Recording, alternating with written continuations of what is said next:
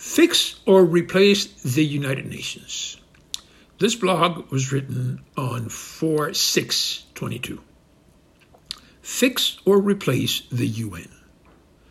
Something is wrong with an organization that allows Russia and China to hold veto power in the Security Council, even as they are clearly the offending nations.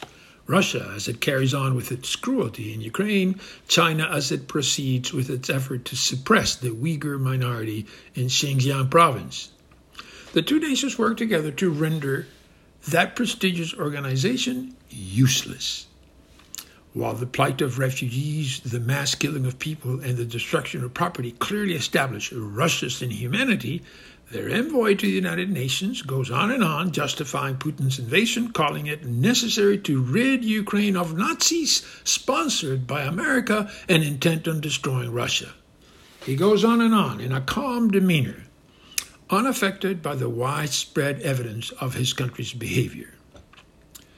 And if any motion is put forward by any dissenting member nation of that council, the Russian envoy can simply use his veto power.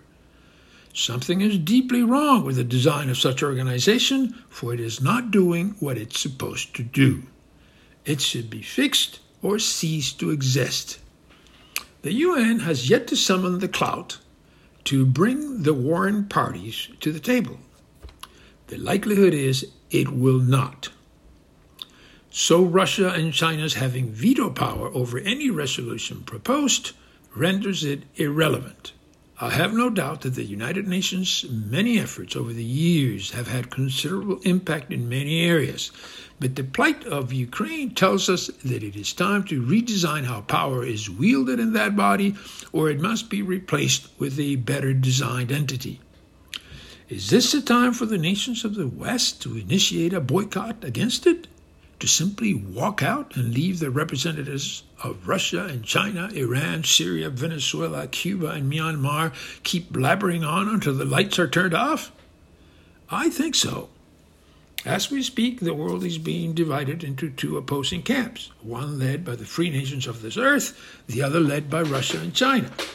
So, in the face of the impotence of the present United Nations, this is a time to form a different organization to include all those nations who wish to share in the ideals of democracy and free trade. Why should we tarry with the pretense that dialogue with the leadership of Russia and China is possible? There is no indication any attempt to do so makes any difference, so why waste our time? Let us instead form a United Nations West so we can nurture and cooperate with each other. I have no doubt who will win in the end. The story of a divided Germany gives us the answer. Too bad the rest of the world has forgotten that lesson. Men and women are born to be free. The task of every government is to facilitate that all of us develop our potential as human beings. In the West, we keep working at it, sometimes successfully and sometimes not, but we keep trying. In Russia and China, reigning autocracies are the preferred arrangement.